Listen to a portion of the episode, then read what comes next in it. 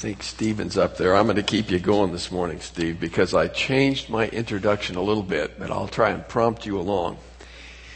See, I went shopping at a garage sale uh, a week ago yesterday, and Stephen, you're going to be a happy man. I found a Krups coffee maker for 10 bucks, and it's going to be in the elders conference room. But I also found this for a dollar, folks. And my, uh, my grandkids have been wearing it out. They love it. The no- I didn't even honk the horn for you. But it just so happens that during the, uh, this last week, Jeanette and I went down to Longview to LeTourneau uh, University and we toured LeTourneau's construction uh, facilities, which um, and we and we saw that machine being built. And I thought, what a contrast to this dollar toy that goes up and down. This thing, uh, its payload is 160,000 pounds. That's 80 tons in that scoop. Uh, the machine weighs, if I heard correctly, a half a million pounds. You want to gas that baby up? It's over 3,000 gallons. It's going to cost you a mint to, uh, I calculated, I think it was, uh, no, 1,300 gallons. I calculated about, about $5,000 to gas that thing up every time you pull into the, uh, to the pump. And it has a 2,300 horsepower, 16 cylinder diesel engine. Oh man, was that something. That's big, folks. That's big. Now go ahead to my next slide, and I, I, that's where I changed it. I had to have a chance to show off some of my grandkids, and uh, that's little. And in our text, we're going from the big and the powerful to those who are little and weak. That's really what the text is uh, is setting in contrast. And uh, so let's uh, let's think about that a little bit in the in terms of the relationship between these two. What's interesting is when I was preaching uh, last week, I intended to have the text about the little children attached to the text on divorce, and I just frankly just didn't have time to be able to do that. And I was thinking to myself, how in the world does this text that has to do with little children connect with this text that has to do with the rich young ruler? But the, but the reality is the connection is very clear and very apparent. These two are being set off one uh, against the other, as we'll hopefully see in a moment. Uh, think back for a minute about where we are in, in the Gospel of Mark. If you think about the first eight chapters, roughly speaking, we're really focusing on Galilee. When you come to the last eight chapters, you're really focusing on Judea and you're headed for Jerusalem in the last week of the Lord Jesus. In the first eight chapters, it's really dealing with the question, who is Jesus? And of course, the answer at the Great Confession is, Jesus is the Messiah. Uh, and the next question is, what does that mean to be the Messiah? And Jesus is now spelling out for his disciples, it means that he is going to Jerusalem, he's going to be rejected, persecuted, put to death, and rise from the dead. Something the disciples did not understand and did not want to pursue. And they would rather talk about more important things like who among them was the greatest in the kingdom. And, and so that's where Jesus begins to speak to them about the whole matter of greatness as we see in chapter 9 beginning at verse 33. And you remember he takes a little child and puts that child in their midst and basically says, he who would be the greatest among you is to be like this little child. And Jesus is going to pick up on that imagery eh, eh, as he comes to this little test. I call it a pop quiz that the disciples have to face in, in response to those bringing these little children to Jesus for blessing. So let's look at verses 13 through 16. You've got the people, I assume most of them would be parents, bringing their children along, kind of hustling them along, herding them up to Jesus so that he could put his hands on them, pray for them, and bless them. Now I'm sort of merging in all of that. I'm sort of merging all three of the parallel texts from Matthew and, and Mark and Luke, but that is what they are uh, looking for. Now, I need to pause for one second on that word blessing. I think it would be easy for some to take this and, and make of this more than it is. Somehow that the blessing of Jesus is some kind of assurance of salvation, whatever. I, I really don't see that. And, and I, just from my limited exposure uh, with the East, people expect you to pronounce or pray a blessing. And so very often, if you're visiting a home uh, in the East, uh, before you leave, they will ask you to pray and to bless that home. Um, and, and, that's just very much more common uh, to them than to us. We're, we're not a really very blessing oriented people, if you think about it, or at least it doesn't seem to me that we are. Uh, but that's just more a part of the fabric, and it wasn't necessarily salvation at all. In fact, I, I really wonder sometimes if we think enough about blessing and being a blessing to other people uh, and thinking about their well being. Well, it was a part of the fabric of that day. People were bringing their little ones, and as I point out, when you come to the Gospel of Luke, he actually uses the word for infants, different word, but later on in that text, he uses the same word for children. So I would take it that you've got little duffers like the, my grandkids on the screen uh, when when they were there, and and probably little ones in in arms that would be brought, and the hope was that Jesus would touch them or that they could touch him. Remember, they did that for healing as well, and that somehow a blessing would be conveyed. That really bothered the disciples. That was an irritation to them. Now, I can imagine that it was hectic. Can you imagine what, what a whole batch of little kids around Jesus? You know, it's kind of chaotic and, and whatever. And the disciples were really upset and they, they didn't just try to kind of settle it down. I think there's a really pretty strong sense of their rebuke to the parents for, in effect, interfering with Jesus' important work that he was doing in his teaching and, and other things. So Jesus corrects his disciple and he says the kingdom of God belongs to such as these. So he calls the children to himself, says to his disciples, it's these kind of people to whom the kingdom of God belongs. Now, I think it's important to note, he does not say to these people. He said to this kind of person, the kingdom of God belongs. And I believe that means something like this, as you can see without position, without possessions, without power, without learning, without wisdom. In other words, they don't have anything to offer Jesus. Isn't that exactly the reason the disciples wanted to herd them away? They don't bring anything to the table. Or I thought of it in these terms. Their resume is a blank sheet of paper. Have you ever, I, I, mean, I've, I've read a few resumes in my life, never done one yet, but, but, but resumes, they're basically saying, here's where I've been, here's what I've done, and here's why I'm the greatest person in the world for this job. Isn't that what they say? little kid's got a blank sheet of paper, he hands it over if you like it. There's nothing on it. They don't bring anything to the table, and Jesus says, that's the kind of person who will find entrance into the kingdom of heaven.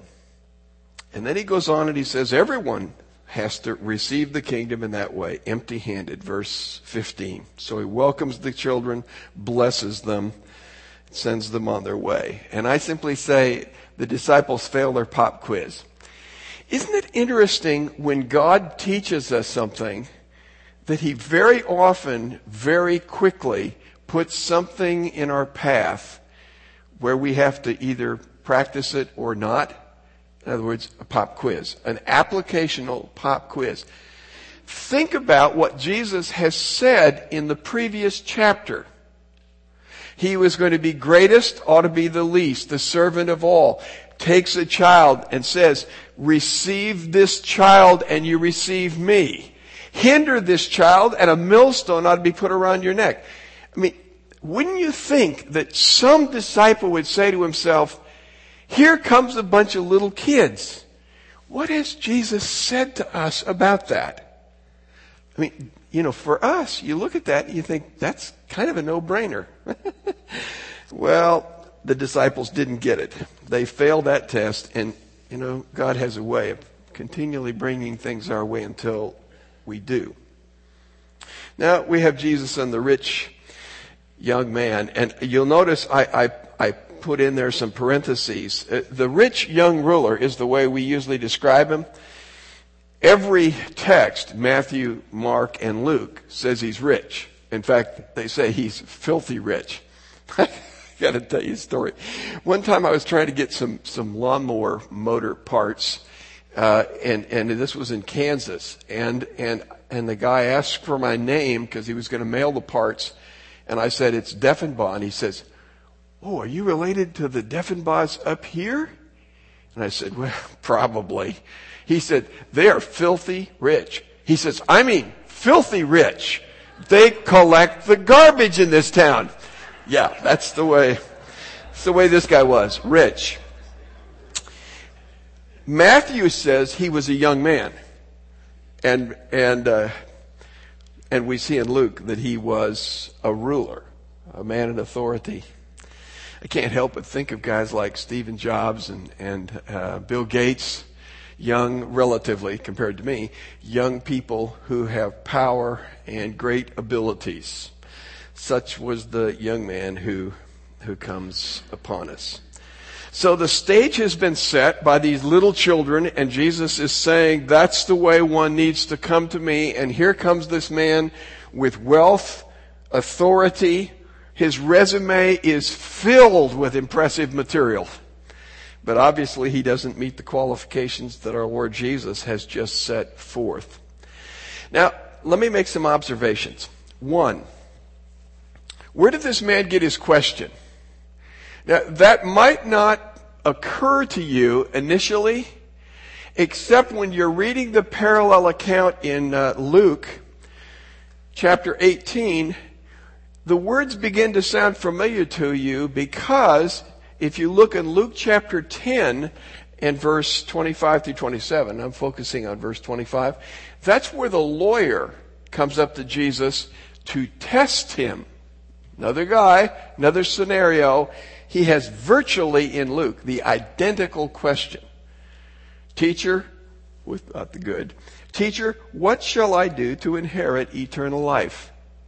Now, I may be mistaken, could well be mistaken, but if that event happened earlier, and if the rich young ruler happened to be there, what would be in his mind is the fact that Jesus never actually answered the question. Remember, Jesus points that man to the commandments, and then this lawyer uh, starts acting like a lawyer and he wants to find a technicality to get him off the hook. And so he says, and who is my neighbor? You know, that now we're off into never, never land at how many dollars an hour and, and we're going to go down that trail. And Jesus basically says, it's whoever you see who is in need. But the question is not answered. I have the feeling that this young man is saying to himself, I really would like to know the answer to that question. And so it looks to me like he picks that question up and brings it back. At least you have to say it is identical in form in Luke with what we've seen. The man is obviously eager. The other texts don't put this uh, before us as much as as uh, Mark does, but he runs up to Jesus and kneels down before him.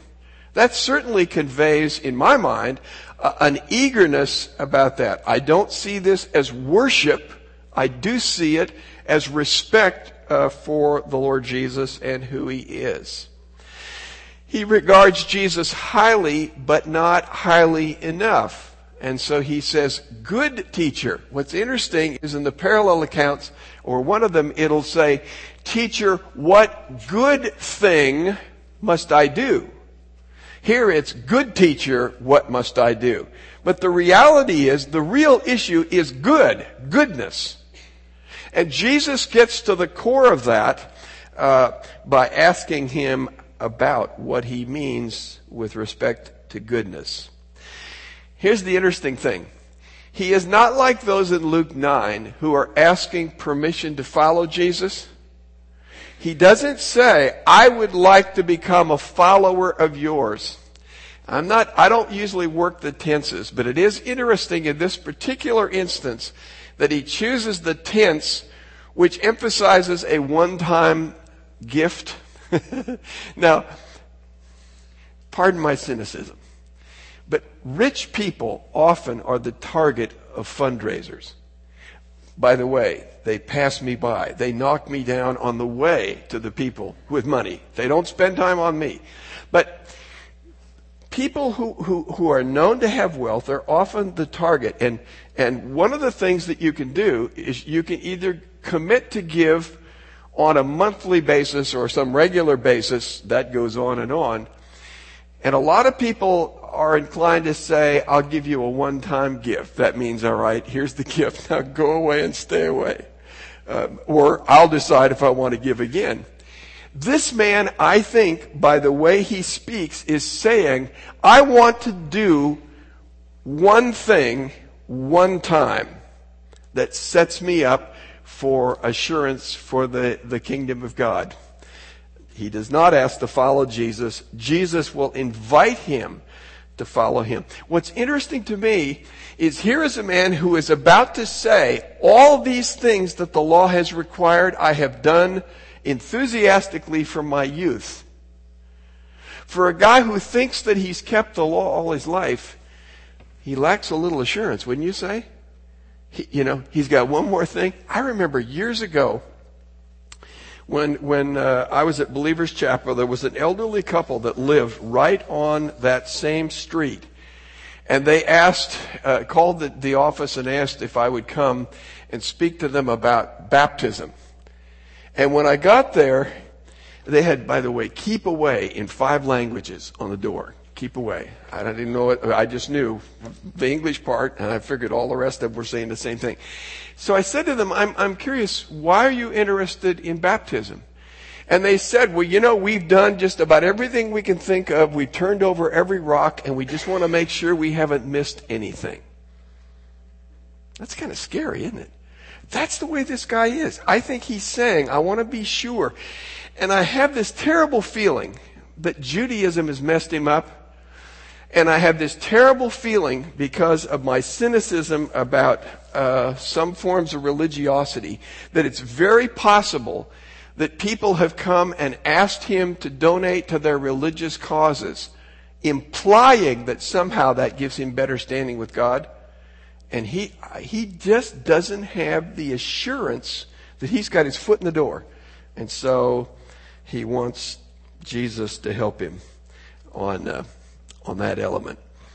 So Jesus now responds to this young man, and notice he focuses on that word good. Why do you call me good? Good teacher. Actually, that's not an adequate assessment of Jesus. He's not just a good teacher. But what he's saying is there's only one person who's really good, and that's God. So how far do you want to take this good thing in relationship to me? Where are you going with this? Now, my personal opinion is that Jesus is not necessarily trying to close the deal with this guy at this moment. In my opinion, this guy's a kind of Nicodemus. And I think Jesus is planting seeds, and this guy's going to go away and say to himself, Now, what did Jesus say to me again? Why do you call me good? That's food for thought, is it not? Anyway, why do you call me good? And then, I think when he talks about you know the commandments, I think what he's saying to this man is, and why would you think you're good? Now, I don't think that he's saying to him, here's this list of things, and if you're doing those, man, you're good. I don't think he's saying that at all. I think he's in, in consistency with Romans chapter 3, where Paul says, by the works of the law shall no flesh be justified. When you set that standard of the law up for, for any man, everyone has to say, ooh, I'm not good. And if you then up the ante with Matthew chapter 5, where Jesus is saying, you have heard it said, you shall not commit adultery, but I'm saying if you've got wicked thoughts, you've heard it said that you shall not kill. I'm saying if you're angry with your brother, you're guilty. When Jesus ups that ante, the law makes all of us look mighty bad, right? So I think he's graciously trying to say to him, think about me and my goodness and what you're saying. Think about yourself in relationship to the law and your lack of it. Where does that take you? This man, he says, I've enthusiastically kept all that law from my youth up. And I'm saying to myself, who, where in the world did he get that stuff? Who in the world could say in sincerity, I've done that? Here's my take. And by the way, Paul says it in Philippians chapter 3 as well. He basically says, when it comes to Pharisaical righteousness, I was there. I was at the top of the heap. I think that Pharisaism did not raise the standard, it lowered it. I think the way in which Pharisaism dealt with the commandments and the law, it made them appear to be achievable, and poor fellows like this bought it. And yet, having bought it, this guy is not, in his heart and soul, he is not confident and assured of his salvation, is he? Why would he want more from Jesus? Jesus looks on this man and loves him. You know, I, if we read this text the wrong way, I think we would look at this guy and say, "You self-righteous, what, what, what is this?" Jesus, I think, not only loves him, I think he pities him, because I think this guy, in some ways, is a victim of the teaching that he's been given and that he somehow has been told he really is in and in his heart he knows he isn't. And I fear some of that has to do with the way he's been dealt with because of his, of his assets and wealth.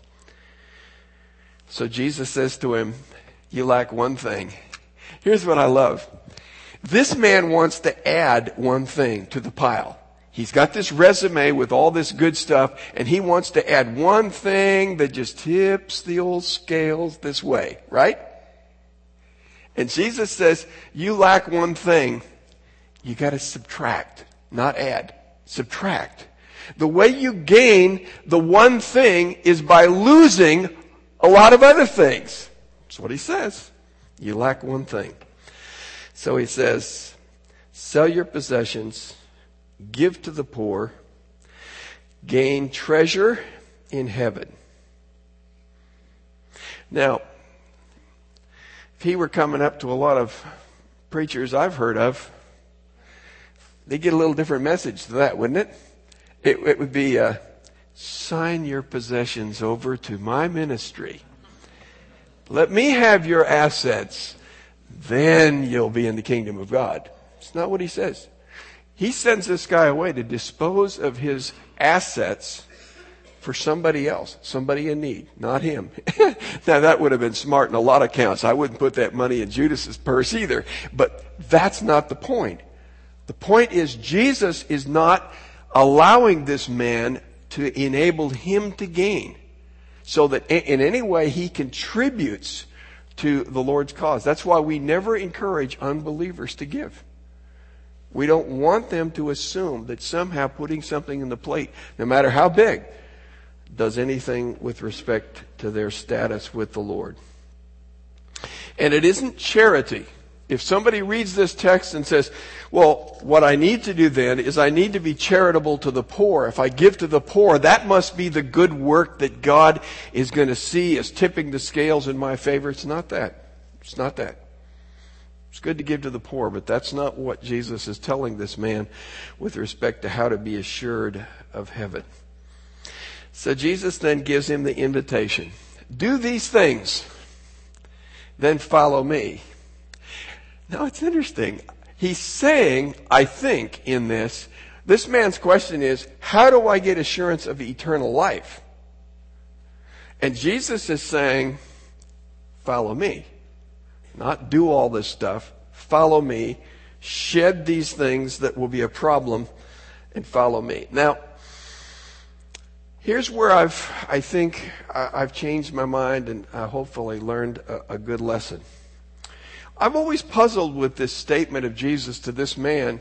How is it that Jesus says to a guy, sell all your possessions, give to the poor, get treasure in heaven, and then follow me? Is that really what gets a guy to heaven?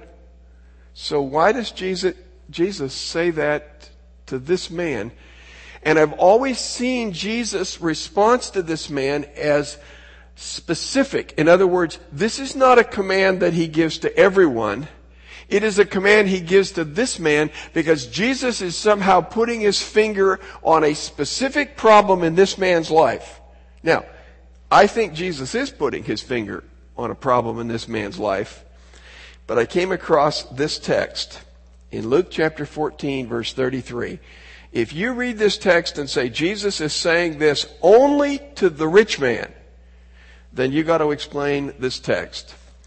So therefore, no one of you can be my disciple who does not give up all his own possessions.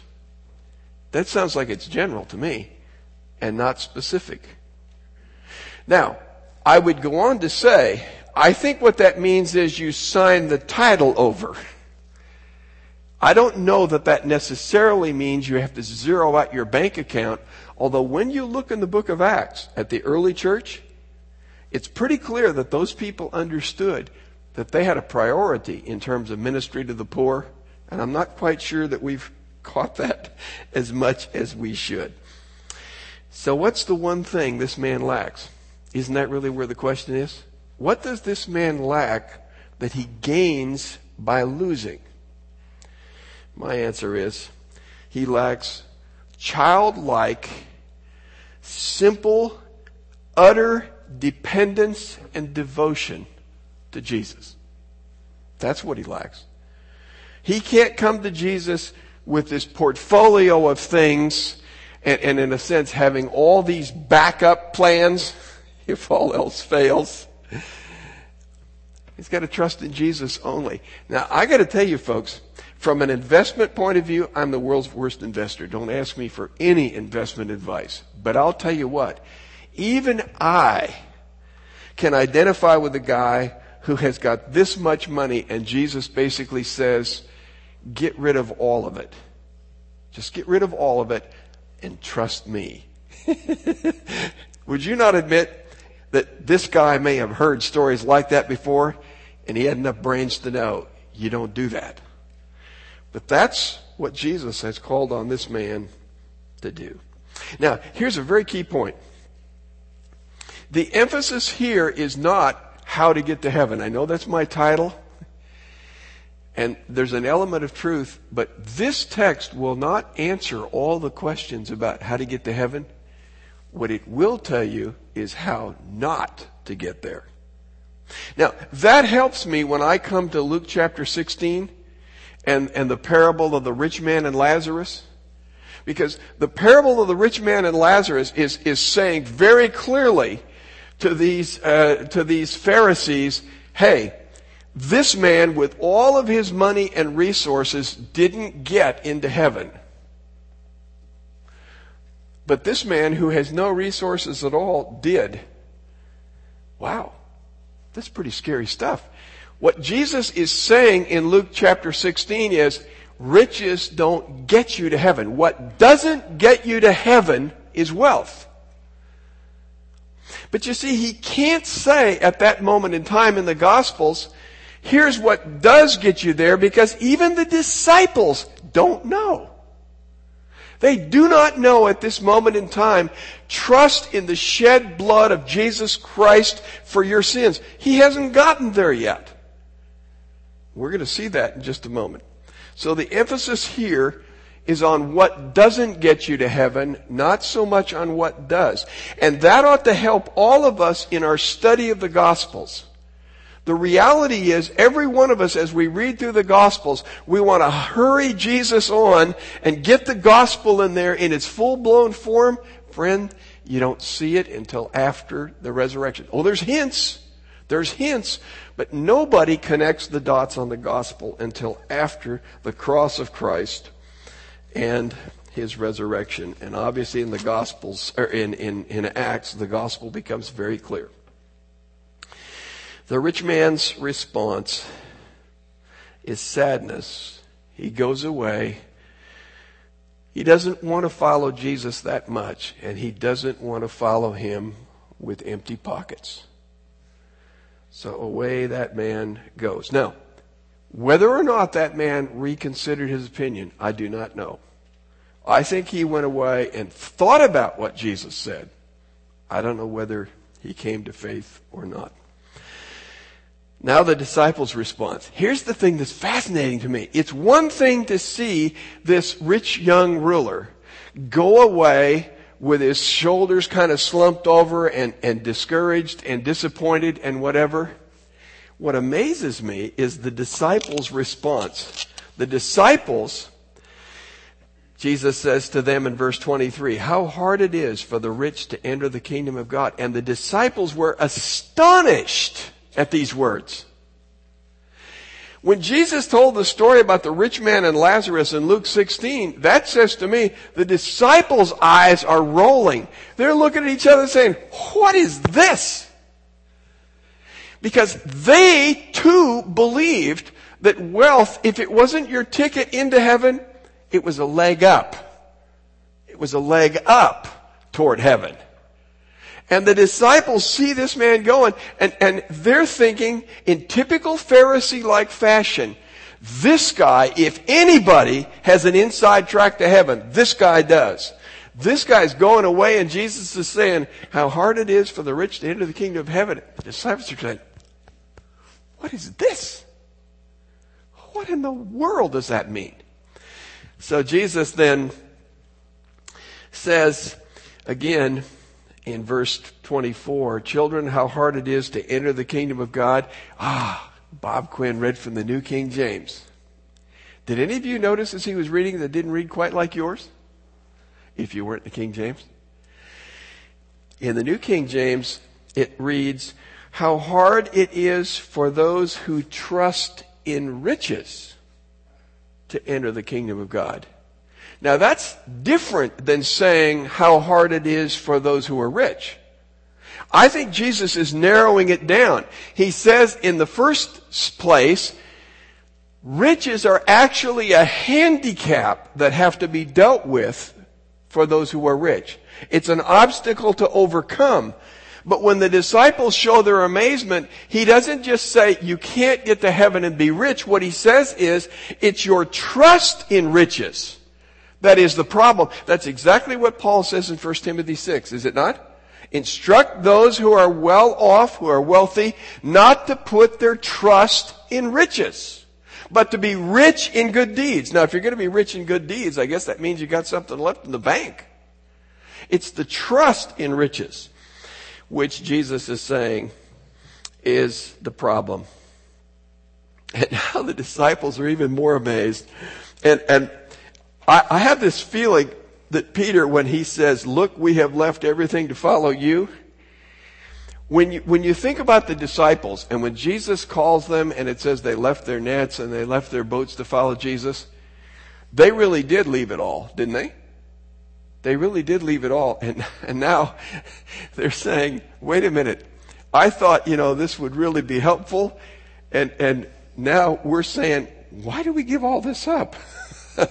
you know, if, if it isn't going to make any difference, why do we give this up? What good is that for us? And Jesus then goes on to say, those beautiful words, I tell you the truth, there is no one who has left home or brothers or sisters or mother or father or children or fields for my sake and for the sake of the gospel, who will not receive in this age a hundred times as much homes, brothers, sisters, mothers, children, fields. Get this. All with persecutions. And in the age to come, eternal life. That's not exactly the prosperity gospel, is it? He's saying, you get a hundredfold, and you do, but you get a hundredfold with persecutions. It's not a trouble-free, difficult avoiding, difficulty avoiding life. There will be difficulties in life. But what Jesus is saying is there are earthly rewards and heavenly rewards. That sounds to me like Psalm 73. Remember the psalmist is grousing about how here the, the, the, the, wicked are rich and getting away with it and whatever. But the psalmist comes to the conclusion, I am blessed now because you are with me. And I will be blessed in heaven because I will be with you. I gain both ways. I gain now, I gain then. That's what Jesus is saying to us. There are benefits to follow Jesus in this life. There are benefits to follow Him in eternity. So there are earthly and heavenly rewards. And Jesus ends up in verse 31 with that sort of summary statement about the upside down kingdom. Everything, in a sense, uh, uh, my friend Fred Smith used to say John Calvin would be a great golfer. Everything that feels right is wrong. And, and I don't know golf that well, but I, I think I get, I've done golf badly enough to know that there's truth in that. That's the way it is with the kingdom of God. God turns everything upside down those who are the least are the greatest. Those who would be the greatest must become the least. Uh, those who are rich, in a sense, have to become poor. Those who are poor are rich uh, in Christ. Over and over, the principle is the reversal of the world's value system. Okay, so let's talk about some conclusions. One, I think we have to see that the gospel is not full blown until after the cross. Just as Jesus does not say, believe in the Lord Jesus and you should be saved, here it's because that price has not been yet paid. It will be so for the disciples and for mankind afterwards, but at this point, the disciples themselves don't get it. I've changed my order. E is now B. The call to faith is the call to discipleship. This is a really, really sensitive point, I think. But Jesus never says, you know, it's going to be easy, it's going to be trouble free, there's no commitment. I mean, that sounds like the kind of stuff where, you know, you get the big print and then the little print and it comes up afterwards. Jesus is giving you the small print right at the front end. Luke chapter 9, I would follow you, and Jesus says, Hey, it's tough. I don't have anywhere to lay my head. The call to believe in Jesus is the call to follow Jesus. And the path of following Jesus is not easy. Now, the danger is, I think, with, with the emphasis on lordship salvation when it goes too far, is we start setting out preconditions and you have to be careful on that side too. But ha- I think when we proclaim the gospel for people, don't make it so easy that it makes it sound like your life is not going to be turned inside out and upside down. It is.